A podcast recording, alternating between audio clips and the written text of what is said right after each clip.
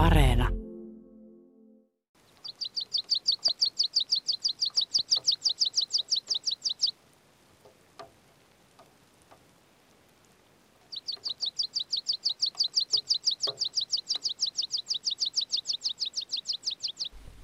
Varpusen kokoinen, viiruinen ja vaatimattoman näköinen niittykirvinen jää yleisyydestään huolimatta maalikolta helposti huomaamatta tai ainakin lajilleen määrittämättä. Alan naisille ja miehille se on kuitenkin tavallinen tuttavuus ja kulkee lintuharrastajien puheen parissa usein nimellä isti, lajiominaisen kutsuäänensä mukaan. Muita kutsumanimiä ovat prattari, joka tulee lajin tieteellisestä nimestä Antus pratensis, tai suomenkielisestä nimestä johdettu nitku. Niittykirvisen erottaminen muista kirvisistä ei ole ihan helppoa, mutta ei kyllä aivan mahdotonkaan tehtävä. Helpommin havaittava tuntomerkki on erityisesti muuttoaikoina kuuluva kutsuääni ist tai ist-ist, jota lintu lähes poikkeuksetta toistelee siivilleen noustessaan. Toisen kirvisemme niittykirvistäkin yleisemmän metsäkirvisen ääniä ovat lyhyt surahdus ja lyhyt ti.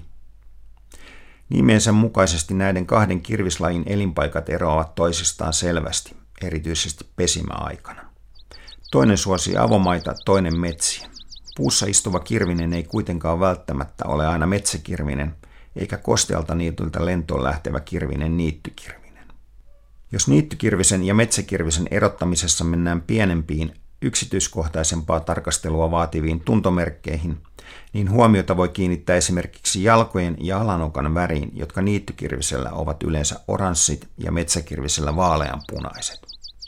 Klassinen jo aikojen alusta käytössä ollut tuntomerkki, joka soveltuu lähinnä museokokoelmissa olevien pölyttyneiden näytteiden määrittämiseen, on takavarpajan kynnen pituus ja muoto.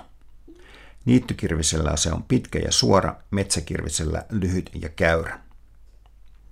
Kolmannen kirvislajimme luotokirvisen kutsuääni on melko lähellä niittykirvisen kutsuääntä, mutta luotokirvinen on huomattavasti harvinaisempi. Sen levinneisyyden rajoittuessa merenkurkusta Suomenlahdelle ulottuvalle merialueelle. Lisäksi sen jalat ja alanokka ovat tummat ja höyhenpuku muutenkin tummempi. Pohjoisimman Lapin parhailla soilla vähälukuisena elävän lapinkirvisen ääni taas on venytetty spiih, ja vanhojen lintujen kurkku on oranssi. Niittykirvisen täysimittainen laulu alkaa pitkällä, nopeasti toistettujen tsi- tai tse-äänten sarjalla, jonka korkeus muuttuu säkeen aikana muutaman kerran ja vaihtuu sitten ohuen, vaikeasti kuultavaan sirinään, jota seuraa vielä sarja laskevia vihellyksiä. Tämä täysimittainen laulu, joka voi kestää kymmeniä sekunteja, alkaa istumapaikalta ja jatkuu laululennossa, joka päättyy hitaaseen liitoon alas maahan tai istumaoksalla. Laulun lyhyemmästä ja itse asiassa yleisemmin kuulusta versiosta puuttuvat laululento ja sen aikaan esitettävät sirisevät ja viheltävät osat. Aikaisemmin mainitun terävän ist-kutsuäänen lisäksi voi pesimäpaikoilla kuulla myös tsrit ja tsidi varoitusääniä. Niittykirvistä tavataan koko Suomessa.